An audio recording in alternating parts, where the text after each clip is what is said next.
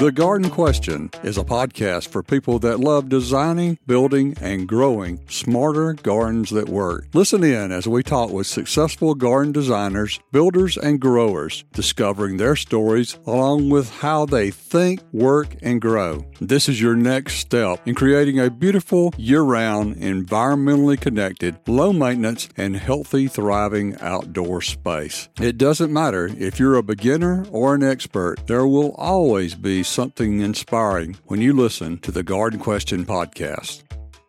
Hello, I'm your host, Craig McManus.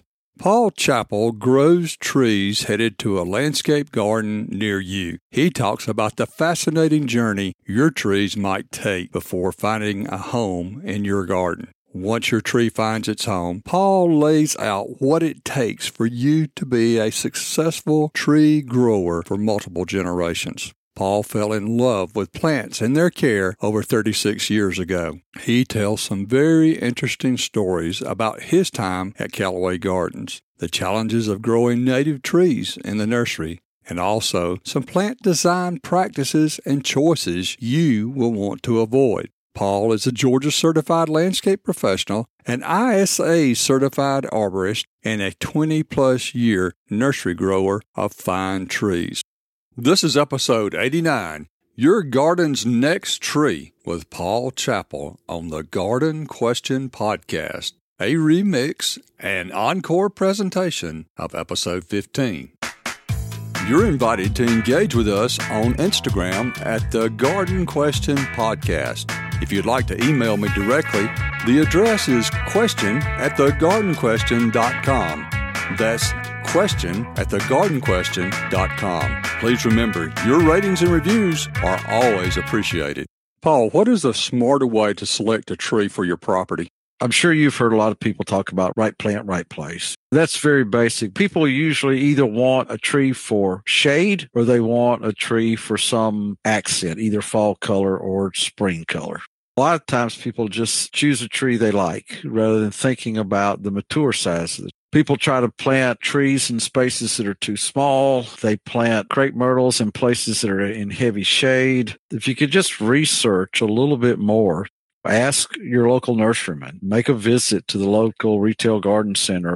Just thinking through it and making sure you've got head clearance, if you've got power lines across your property or where you have sun, where you have shade, where you have room for something to grow into that space a tree looks really nice and cute when it's small. You got to think 20, 25, 30 years down the road or how it's going to occupy that space then. You're a grower of fine trees and plants. How does that process work? The nursery business has gotten really, really specialized, especially in the last 20 years. There was a time, I don't know, 40s, 50s, and 60s, the nurseries in Georgia, there weren't that many of them. Those nurseries did it all. They did everything from propagation, cuttings, rooting, seedlings, budding, grafting. They had greenhouse operations. They had field operations one stop place for everything. They might grow flowers, they might grow woody shrubs, they might grow trees, they might grow vines, they might grow vegetables, they might grow perennials, they might grow grasses. Years ago, a nursery just kind of tried to do it all. Our approach has been very focused in that we are doing container only and we're doing woody plants only and we're doing only plants that lend themselves to the market in a larger container. So the smallest thing that we do is a 15 gallon. That's a container in which we would grow, for instance, a holly up to about five to six feet, or we would grow a shade tree, oak or maple, either one, up to an inch and a half caliper and as much as 10 to maybe 12 foot planted height. And we don't do any propagation over the years I've collected seed on a few things and we have done a little bit, but we just we're not set up for it. It's a whole nother piece of infrastructure that you've got to build. It's a whole nother skill set that you've got to have in your labor force. There are nurseries now who do nothing but propagating liners and selling them to other growers like myself who are shifting them up to larger containers or field grown nurseries who are planting them into the ground and then finishing them off. So I guess you would call us a finished nursery you might have to be a plant nerd to appreciate this. I think about how far plant travels before it finds its final resting place in the landscape. several years ago, long time ago, really, we did a, a project for the Biltmore Estate in Asheville, North Carolina we committed to contract growing the replacement trees for the front of the Biltmore estate. They decided to do a historical landscape renovation. These hundred year old tulip poplars that Frederick Law Olmsted designed and planted as young whips in 1895 had come of age and some were falling apart. Many were missing and they just decided to wipe them all out and start them over because of our connections, that's a Callaway connection actually, because Parker Andes, who was the director of horticulture at Callaway when I was there, when he left Callaway in 99, I think it was, he left to go become director of horticulture at Biltmore Estate. So we knew each other. He actually called us to see if we knew somebody who would be willing to contract grow these trees. And we said, how about us? He said, well, I hadn't thought about doing them in a container because he was thinking field grown. Anyway, we grew these trees. Point to this story that by the time we delivered four inch caliper, 100 gallon tulip poplars, 22 feet tall, we delivered 60 of to the Biltmore Estate. When you think about the history of that tree, it was collected from seed in Louisiana. And I know this because I did a little bit of research on them. A nursery in Lee, Florida bought those seeds, grew 12, 14 inch seedlings.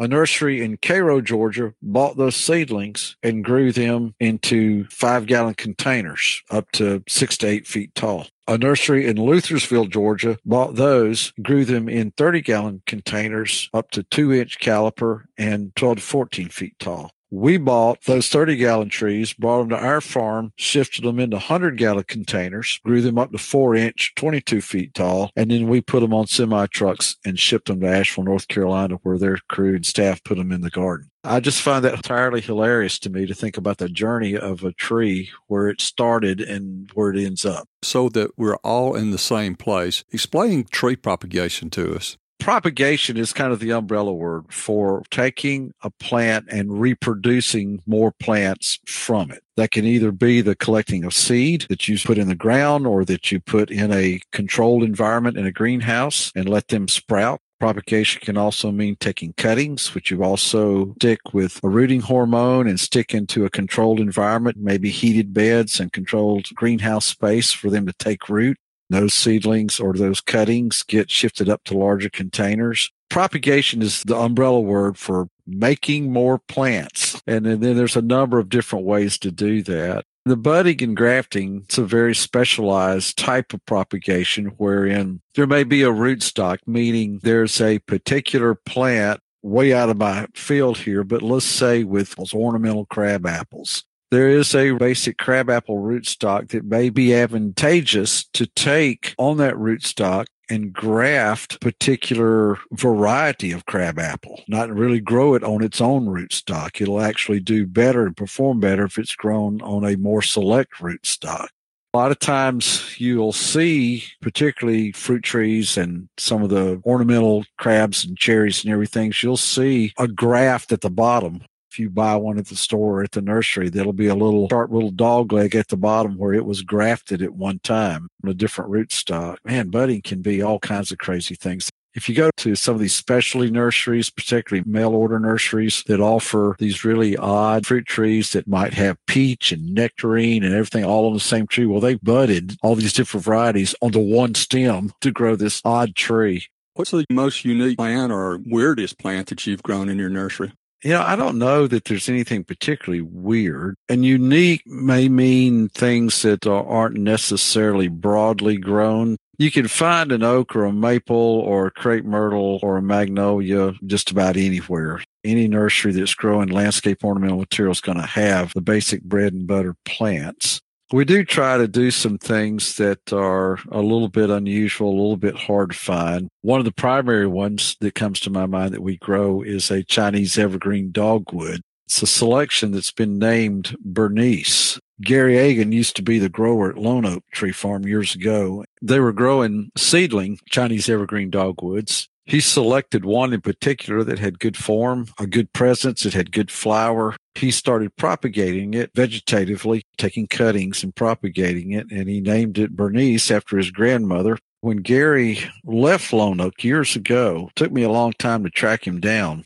I wrote him a letter and got his permission to propagate Bernice. Got in an agreement with Byron Lakeview Nursery over in Byron, Georgia Jonathan and Bambi James, they actually had some parent plants. They've been taking cuttings from me for years and getting those rooted, and I get them as one gallon plants, which is something I normally don't do. We'll take those ones and put them in sevens, stake them and prune them and train them, and then shift them to 15s a year later. And then a year later after that, then we have that plant available. Chinese evergreen dogwood there is another cultivar out there called Empress of China. It's more well known in the trade. Don't know that there's any real distinct difference between the two trees. I don't know if anybody else is growing that one, the Bernice. It's a favorite with a lot of my customers, and so we'll continue to grow that one for a long time. That is a fantastic tree. I probably bought some of the last one, ones sold at Lone Oak before they shut the doors. I've got one right now blooming in my yard. This That's is a fantastic.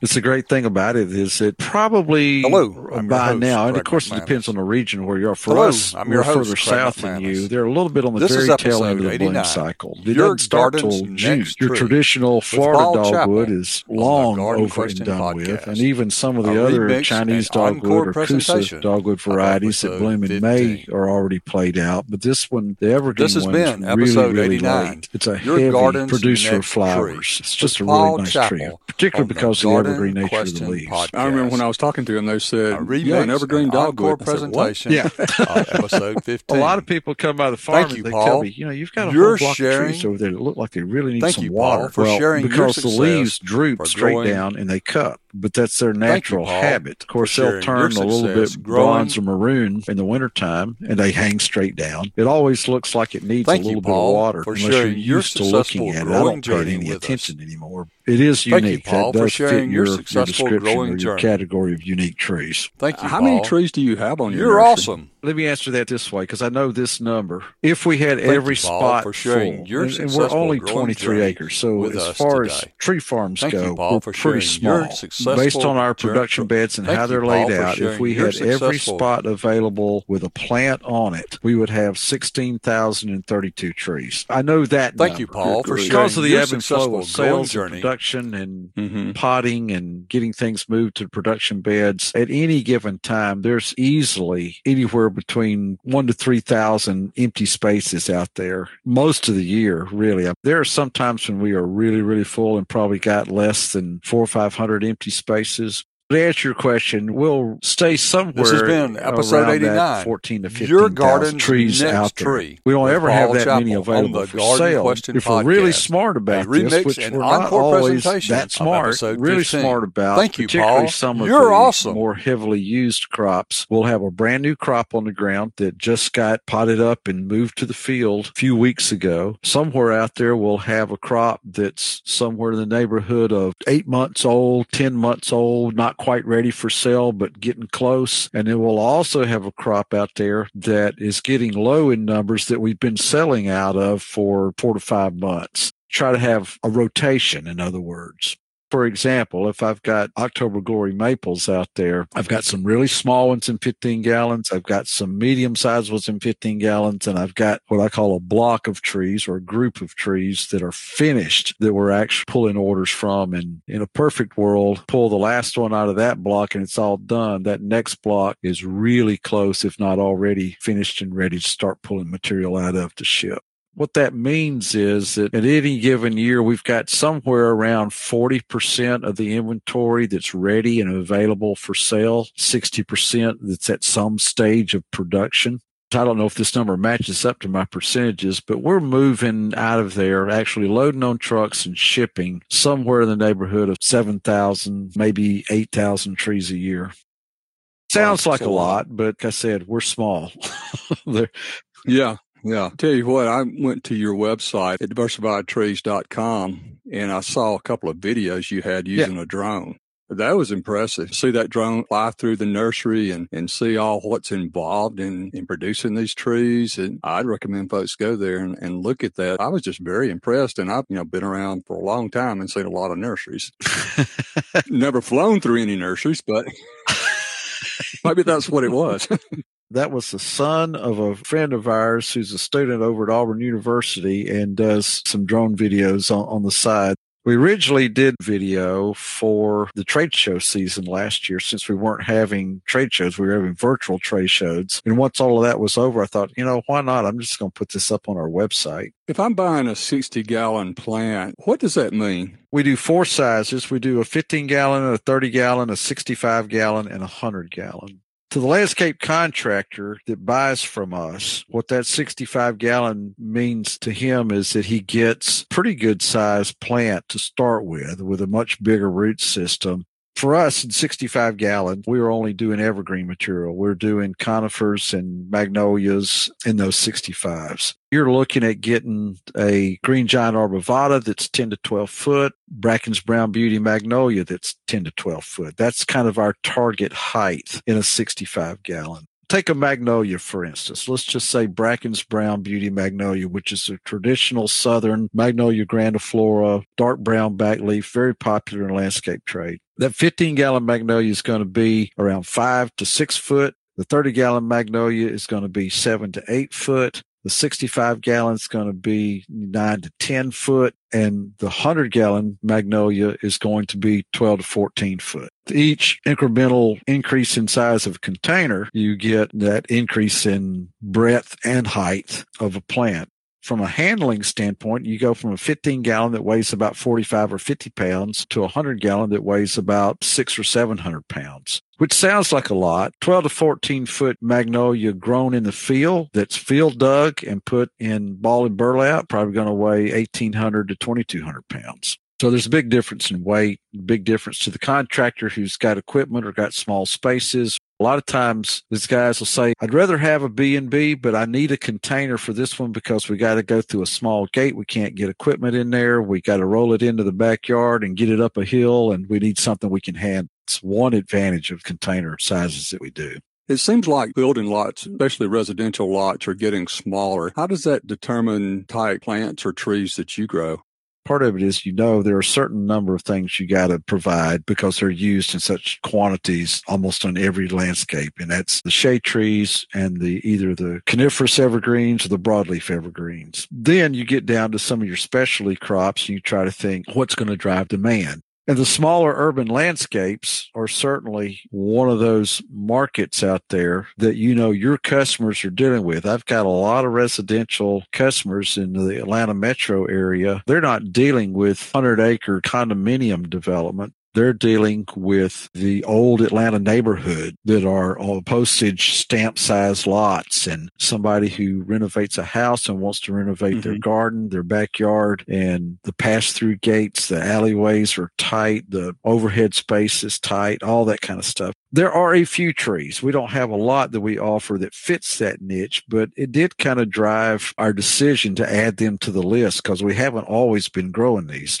For instance, there's a European hornbeam called Frans Fontaine. It's very fastigate. It's upright, tight, and narrow. At mature size, it doesn't take up a huge headspace. And that tree fits that urban street tree or that urban green space or that urban front yard. There's a Chinese fringe that we grow, Chionanthus retusus Tokyo Tower tour size is only 12 to 14 foot tall and 5 to 6 foot broad. What I would refer to as a patio tree. Fits in a small space, great spring color, okay fall color, nothing brag about. The summer foliage color is dark glossy green. It's just a real nice tree. There are a few things that we try to add mm-hmm. to our mix based on the landscape design needs that are out there.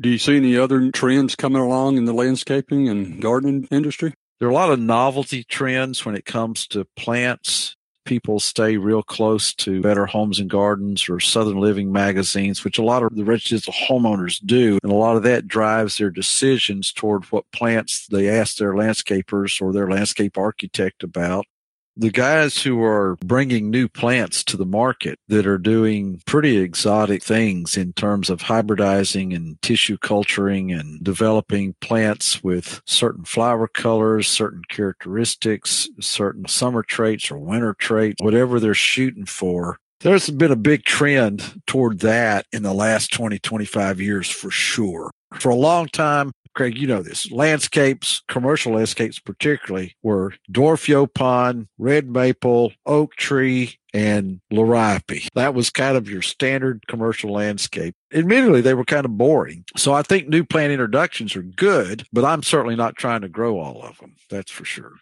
What about the native plant movement or just native plants in general? Is that something that you're thinking about more now as a grower?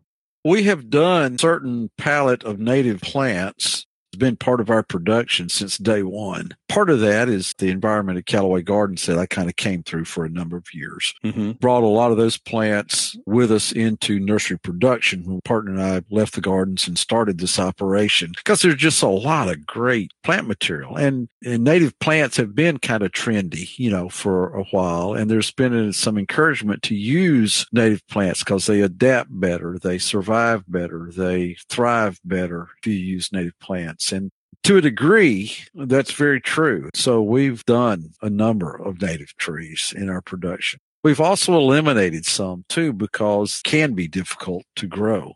Take, for example, sourwood. It's a great tree. It's kind of that medium sized woodland tree. They're in bloom right now. If you're paying attention out there driving around, roadside edges or where parks or wherever. They're in bloom right now. They got great fall color. There's all kinds of reasons to have them in your landscape. If you like attracting honeybees, native trees are great for pollination and all that kind of thing. There's a lot of really good reasons to have native trees in your landscape. But from the grower standpoint, I could just about ask you to stick an ice pick in my eyeball than to ask me to try to grow another crop of sourwoods.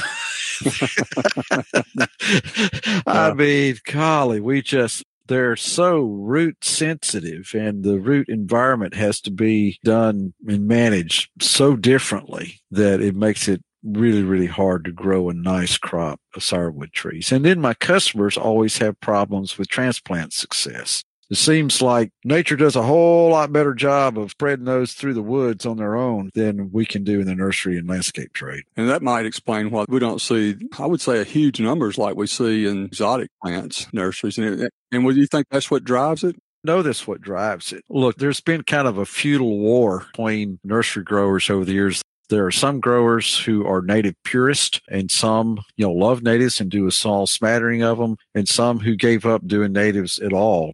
When you start talking natives, like overcup oak, that's a native southeastern tree. And we have always grown overcup oak. It is easy to grow. My favorite of all the oaks to grow and to see it planted and to see it mature. It's just a great tree. There's a native tree that I am committed to growing from now on. Unlike the sourwood, which I've given up on, which I also think is a great tree.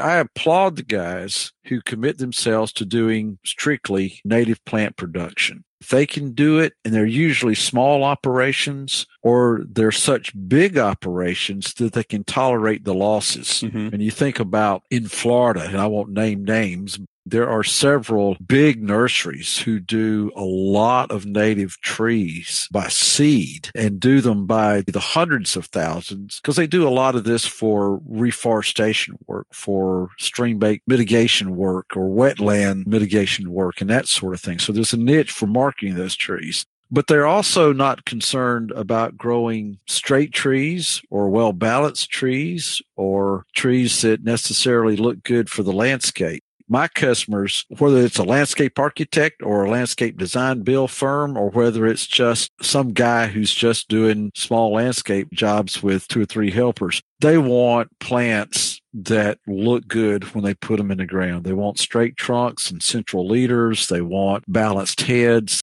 the aesthetics of landscape work is almost what drives what plants you grow, what plants you select for that install, not so much as to whether it's native or exotic or whether or not it's suitable for this climate or not. I mean, we push the envelope a lot with some of these exotics by bringing them into the southeastern landscapes of Georgia and Alabama and Tennessee. Some of them do very, very well. I love plants have for a long time. It's one of the reasons I love going to work every day. It's one of the reasons I like this business is that I, I'm one of the lucky guys, right? I have found something that I really love to do because mm-hmm. I love plants. Now, having said that, I'm also in the nursery business and I got to pay my bills. I've got to meet production demands. I can't be successful if I have major crop losses. Got to maximize those seven or 8,000 trees that I'm able to ship out per year because that's what keeps the machine running. To make choices, I got to decide how much of a native nursery do I want to be it wasn't a hard decision, but I was disappointed that I had to drop sourwood, but I just had to. Mm-hmm. The crop losses were just too great. In this business, if you can't make money growing it and selling it, you just can't afford to be trying to grow it.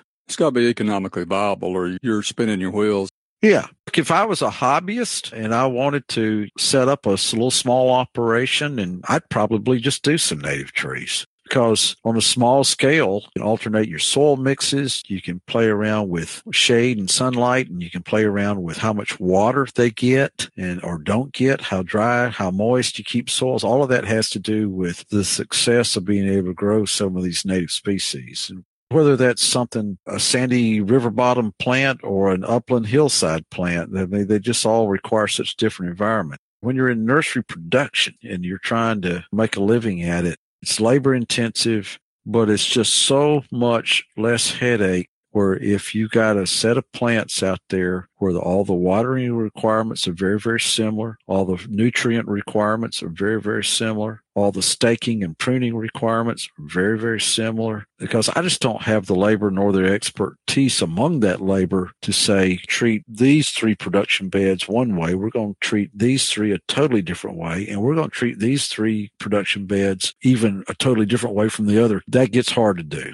What are some of the biggest challenges you face as a grower? Economically, it's always labor for us, right? We always seem to be shorthanded. But from a plant side of things, I think it's being able to do the right things at the right time in the right order is always a challenge because there are so many things that come up that keep you from achieving those goals for example, I know that if I don't get all of my maples pruned uh, in the springtime before June gets here, if I wait till late June and into July to try to prune a maple, I'm going to get almost zero response out of it. I'm not going to get another stem break. I'm not going to get another flush because as it heats up, their growth rate slows way down. Well, if I'm busy in April and May and we're still potting or we're pulling orders and I got two guys a week that don't show up for work. I'm also trying to do pre-emerge and weed control in the nursery and those trees don't get pruned at the right time,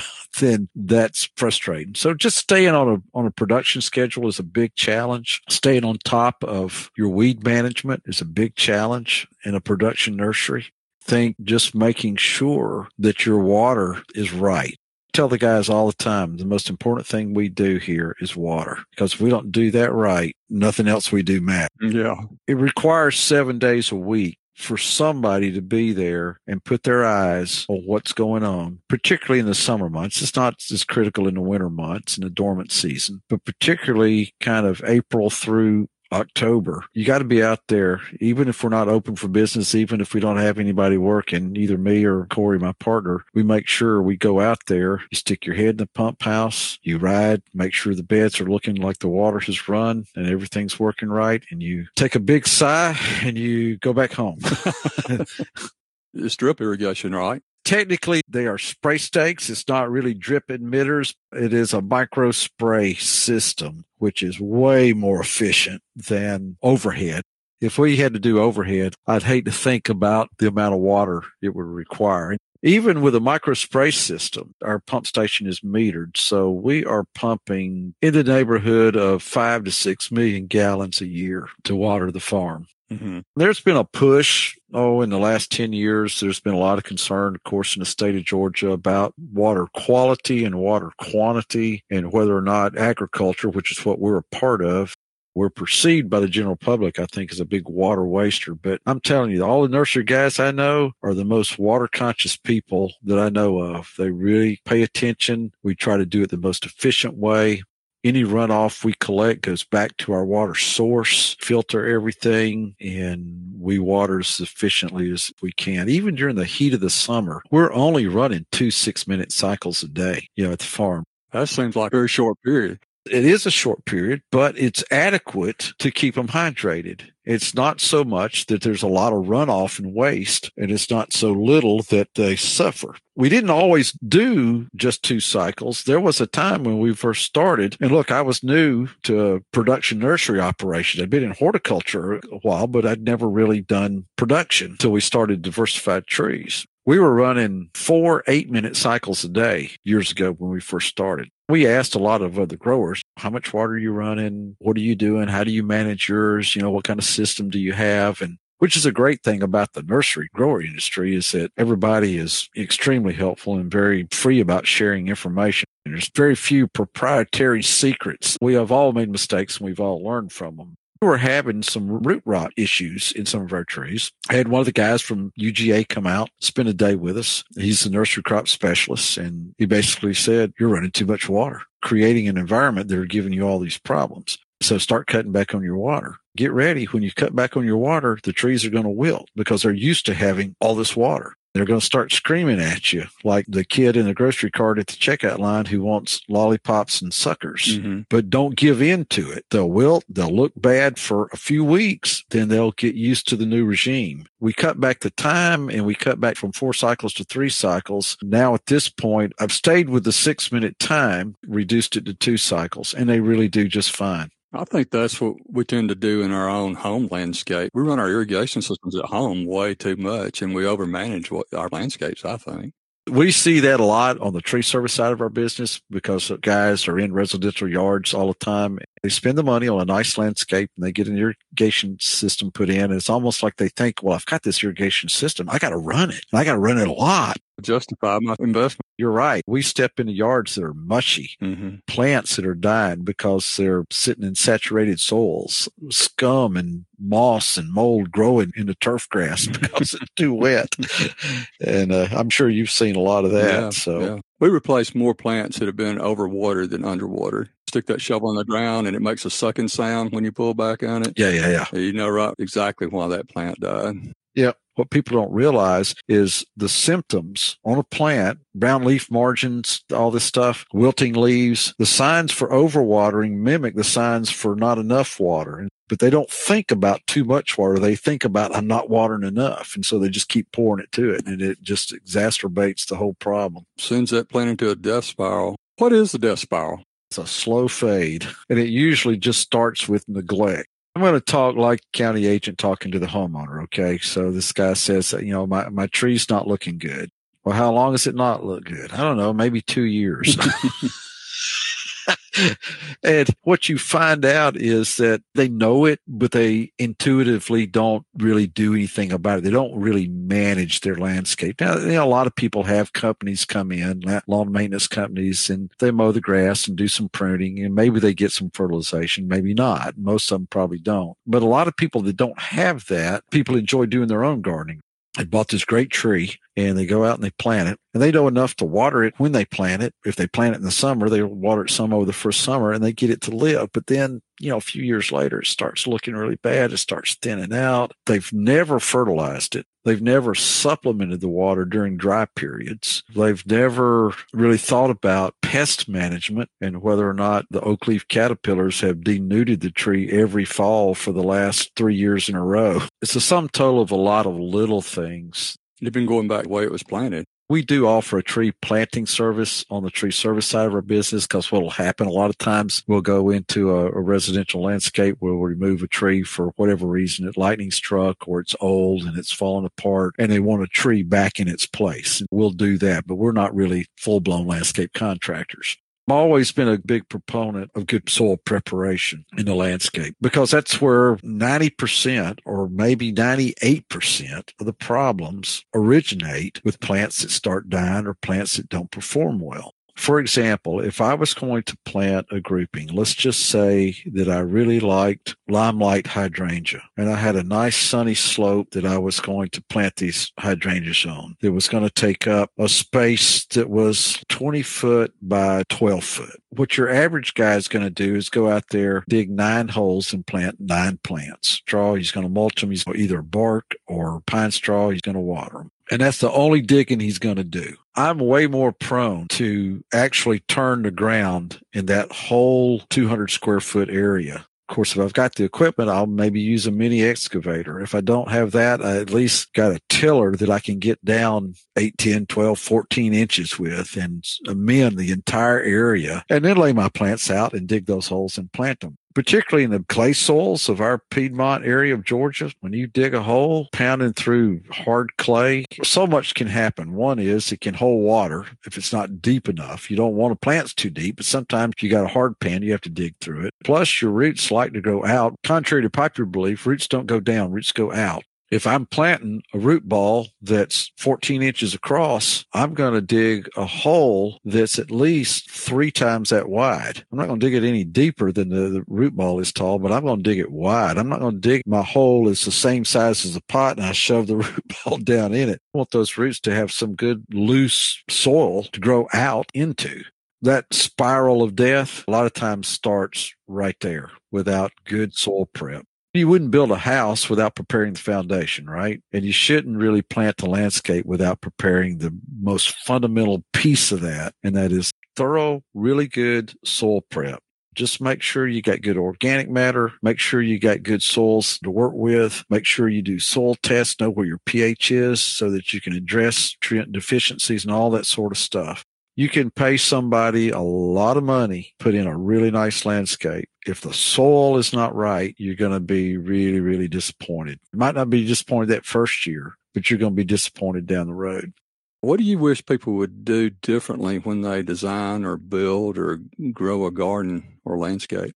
Not overplanting and not over designing. I see so many landscapes, residential and commercial, that are just so way overplanted. I know in my mind that in five to 10 years, half or more of those plants in that landscape are going to have to come out or should come out because it's going to be so crowded. I'm not a professional designer and I don't mean to be bad mouthing designers because I know that they're also trying to meet a customer expectation we could educate the end consumer about being patient with gardens and allowing landscapes and gardens to mature and designing and installing not for what it looks like today, but for what it will look like in 10, 15, and 20 years. I'm hurting my business because I'm going to sell fewer plants if we start doing that.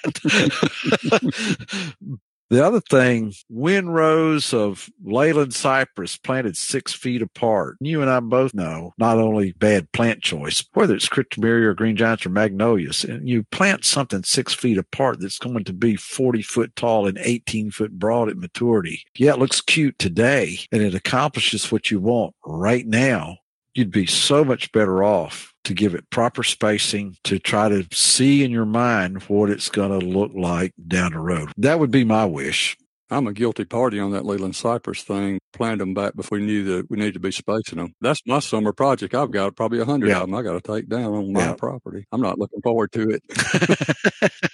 well, you can't get replacements from me because we quit growing them about five, six years ago. I am not replacing with that. We've excommunicated Leyland cypress from yeah. our itinerary.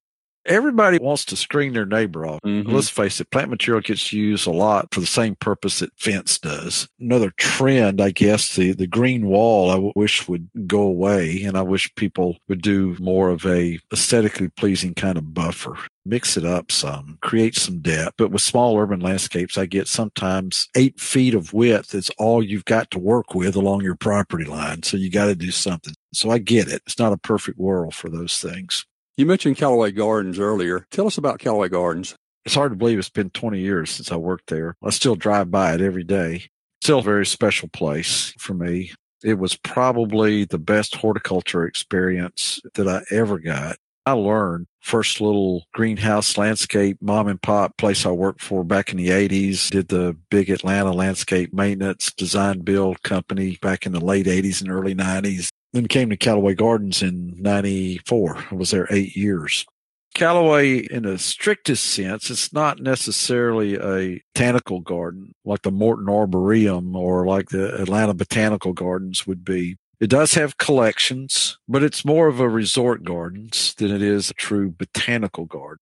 We had an educational component. I had educational staff at that time back in the 90s. We did a lot of interpretive work. Every piece of the landscape, I won't say every plant, but in the more heavily trafficked sections of the garden, we had interpretive labels, botanical names, place of origin, that sort of thing. And then certainly in the really highly intense landscapes like the Sibley conservatories and the outdoor perennial gardens. Yeah, every plant was labeled.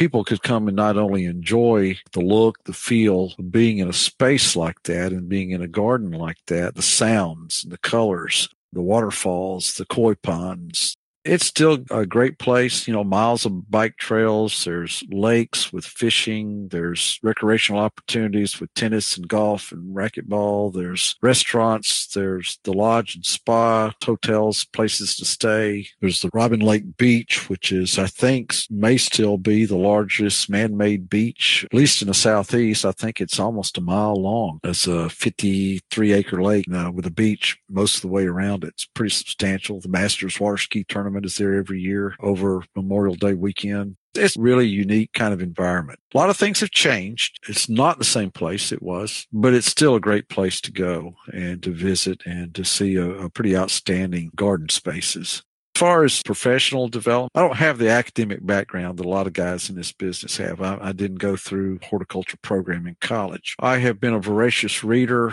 Michael Dirr and, and Alan Armitage forwards and backwards as much as I can. Try to memorize the glossaries in their books so I wouldn't sound silly when I was in conversations that required it time when I came to Callaway Gardens, there was a vice president of horticulture, Dr. Barrick, a PhD in horticulture. He taught at University of Florida for a number of years before he came to Callaway Gardens. Just a brilliant guy, a landscape architect, I think, by training, true gardener by experience. In fact, when he left the gardens in the late 90s, he spent his last 20 years as the director of Bellingrath Gardens down in Mobile, which is another just incredible garden space. There were also two directors, a director of grounds and a director of horticulture, both who were professionally trained horticulturalists. Then a number of managers, Hank Bruno, who was the trails manager and the manager of the Azalea Gardens, masters in botany. So I'm, I'm talking smart people that I got to rub shoulders with. That forced me to go after whatever other professional credentials I could get, everything from as simple as a pesticide license to the Georgia certified landscape professional certification to certified arborist to whatever else I could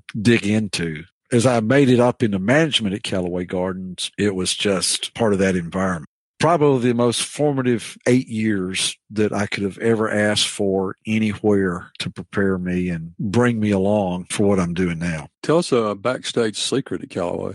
I think a lot of the guests take some of the floral displays for granted. They're not as numerous as they used to be, but whether it was just an in ground summer floral display or whether it was a seasonal display like in the fall with the mums at the Sibley Center, most people would be really surprised to realize how much work went on behind the scenes to make those displays come to life. I was responsible at that time for a lot of floral plantings around the gardens, and I had to design those plantings a year in advance so that I could turn in to production everything that I needed to make those displays happen. They, of course, had to place their orders for seeds and plugs, and all that stuff had to be brought in. Then it had to be grown in the greenhouses and ready on those displays. We weren't putting flats in. We were putting in more mature perennials and annuals that already showed color because we wanted it to be instant. We didn't want to have to let it grow into it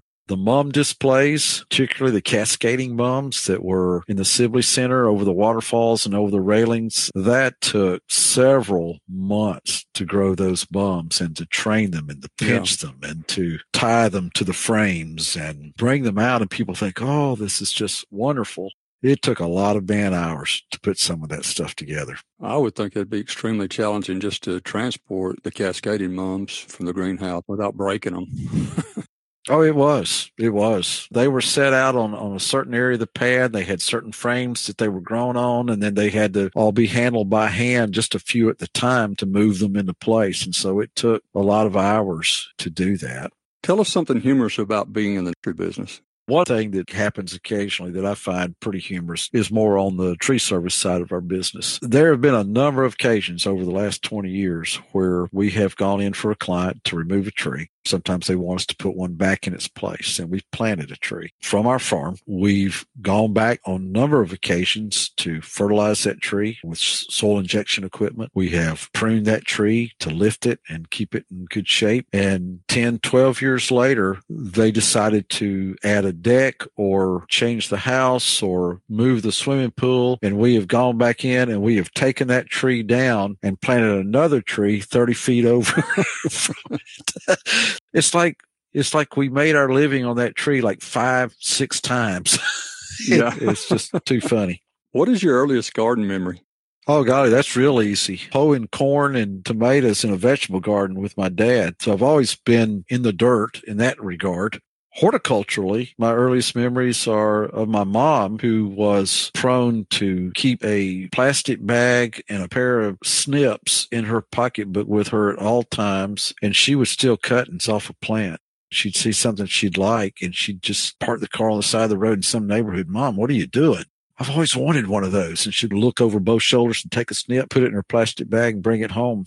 I know for a fact that we have at the old home place, there is a burning bush in our yard, which is probably suffering because it's so hot down here. But we were up in Tennessee and she saw these burning bushes at a gas station on the side of Interstate 81 John, pull over. We pulled in there and she went in the bathroom, got a paper towel and wet it, got a cutting, wrapped it in a paper towel, stuck it in her purse and brought it home. And she always rooted her stuff in the glass jars with water in the kitchen windowsill. And if it rooted, fine. If it didn't, she wasn't very scientific about it. There is more stuff in the old home place yard as a result of her stealing cuttings from all over the southeast, getting them to root and then planting them talk about a woman who's patient. She didn't need instant effect. She just would put this little bitty stick in the ground and threaten me beyond no end not to run over it with a lawnmower until it got up to size. What got you into horticulture and arboriculture as a profession? I was living in Cartersville, Georgia at the time, and I had been working for a carpet mill.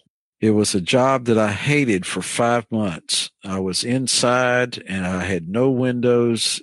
I just loathed all five months of it. Saw an ad in the paper for Greenbrier Nursery looking for workers. Called him up. Mr. Ralph Fair gave me my first job in the nursery business. He encouraged me to get my pesticide license, which I did. Been in it ever since. That was probably 1983 or four, I think. I just fell in love with it. First plants I ever potted were Jackson Perkin roses came in from Texas to our little greenhouse. I didn't know beans about what I was doing. We potted up rose bushes for retail sale. And I just thought it was the coolest thing in the world. Did a little bit of landscape maintenance and a little bit of landscape install around Cartersville, Georgia. I just felt like I had a knack for it. And once I started working in Atlanta, that was with AAA Lawn Industries years ago. We were doing commercial properties. I really love pruning. I don't know, man, it's crazy. A lot of people hate pruning, but I, I love taking something out of bounds and turning it into something back in bounds. It just kind of got in my blood. By the time I made it to Callaway Gardens, it's hard not to love it in that setting. And then my business partner, he was the managing arborist at Callaway. We started talking. Callaway was changing some. We could see some writing on the wall. Dr. Barrick had left. Parker Andes had left the winds were blowing a little bit different direction. We weren't too sure where horticulture was headed at the gardens. And if you want to stay in botanical gardens work, which I probably could have gone to Mobile, but I was tired of moving. I had moved a good bit. We had kids and it's just not a botanical garden around every corner, right? So you have to be willing to be an itinerant preacher and, and go and go from state to state if you're going to stay in that business. We got just got to talking. Well, what if we do a nursery and we do tree work. Plants is what we know. It wasn't until after we started diversified trees really that I went and got my ISA certification because I, I still want to be a student. You got to do 30 hours of education every three years to maintain that certification. So we are continually still trying to stay on top of things. I love trees. I'm not a tree hugger in, in, that truest sense. You know, sit down in front of the bulldozer to save a tree. We are going to do all we can to help promote tree health care, promote the benefit of trees. I've been fortunate enough to do a number of small garden club talks continuing ed talks at the library where they have people sign up that want to come listen to a talk about trees. I enjoy promoting that because I think they do play a valuable part. It's not, it's not just a catchy phrase to say that trees bring value to the landscape. They really do in, in a lot of different ways. What's your most valuable garden mistake? planting something in a wrong place and after moving it probably a dozen times at my own house, finally finding somewhere that it was happy. and, and, by that, I mean, if you plant something in the wrong place and it dies, don't go buy another one just like it and plant it back in the same place. Learn from that mistake. If you see that it's not doing well, catch it before it dies, dig it up and move it plants are pretty resilient. Just learning to move stuff around and not being discouraged because something dies, put something else in that place. I think there's value in killing a plant because if you think about what you did and what the plant was and where it was, the environment it was in, you'll do better next time. In your professional career, who's been your biggest influencer? I would harken back to the Callaway days and all that staff there. It's impossible to pick one particular person. That environment was just an incredible influence for me. Of the more recent years, meaning the last 20 years, I think the people in this industry, again, I'm not going to single out any individual, but the other growers have been a huge encouragement when we decided to start diversified trees, I do a lot of these growers from my days at Callaway because I, I, bought a lot of plants. I'd been to a lot of these nurseries and tag trees that we brought into the gardens and used there.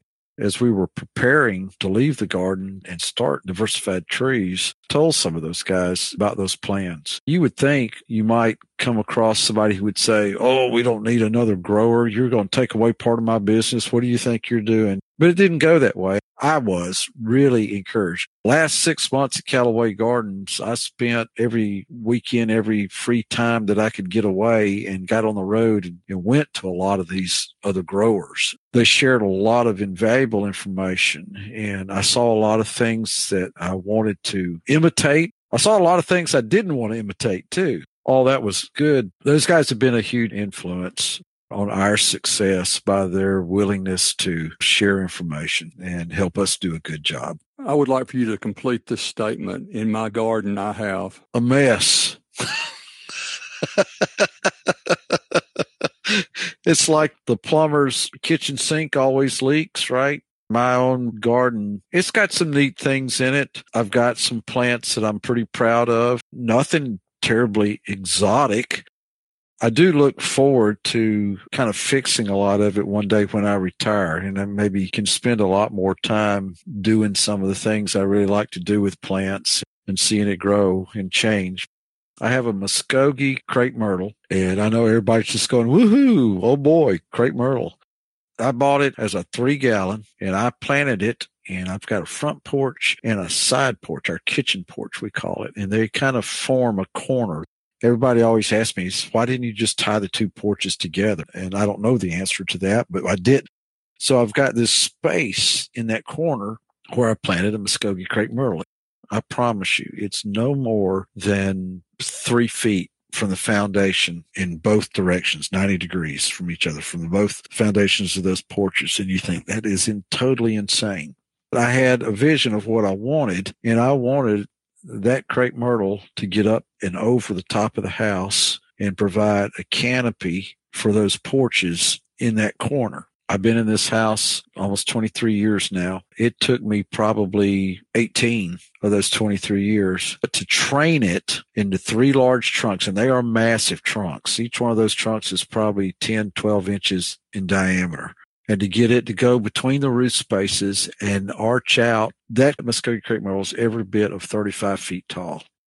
It arches out over those porches on that corner of the house. I'm not worried about the foundation tree plant because mm-hmm. if it was an oak, I would, but not a crepe myrtle. One of my plants that I'm pretty proud of. It's kind of a focal point for me still flowers real good. And most everybody that comes, not that I have a lot of visitors, they go, wow, is that a crepe myrtle? I don't think I've ever seen one that big. And there's certainly crepe myrtles that big all over the place. Some they just don't look for. Back to the old adage about how people prune their crepe myrtles and they lop them off at shoulder high every year and that kind of thing. I knew that with good pruning and over time, what it could look like and what it could become. And it's finally there. You led it to its potential there, it sounds like. Yeah. Sounds like you got some of your mom's patience too. Yeah, probably so, because there's a lot of things. Like I underplanted that crepe myrtle in that corner with cast iron plant.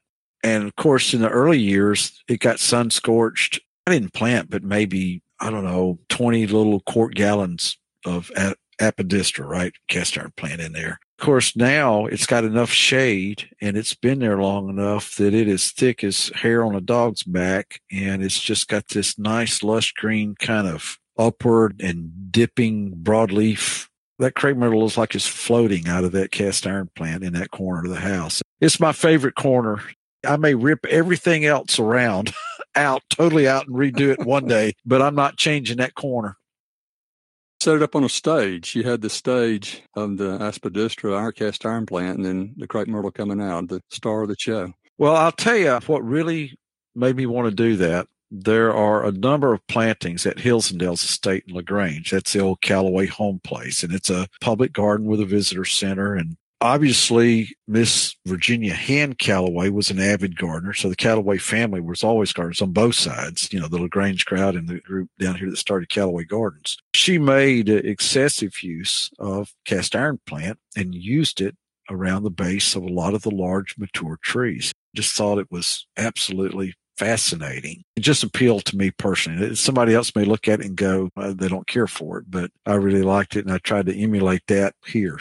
Tell us about diversified trees and how people may connect with you. We're not just a grower. We also have the commercial residential tree service side of the business. The tree service side of the business is very connected to the general public. The nursery side of the business, the growing operation is wholesale only to the trade. It's always been a little bit of a dilemma for us when it comes to marketing and exposure because on the one side, we're, we advertise in trade journals and in trade formats. On the other side, we're in the yellow pages. We're on the internet. We're trying to get ourselves out there to the general public in our local area. We've been doing this for 20 years now. This is our 20th year. We are a grower of container trees, no field grown material. It's all larger container trees, 15 gallon up to 100 gallon. The tree service side of our business, we've got some long term clients in, in terms of some of the local colleges and universities and golf courses and commercial property. And we've got a lot of residential clients, some who do repeat. Most of them are, are one or two times over the course of a number of years. We're fairly small too. If we're at full steam, we only have about 10 employees, five on the nursery side and five on the tree service side. And all these years, we haven't really expanded our numbers that way. It doesn't mean we haven't expanded the business. We have been able to, you know, do that over time. It's a little bit more than mom and pop. I have a business partner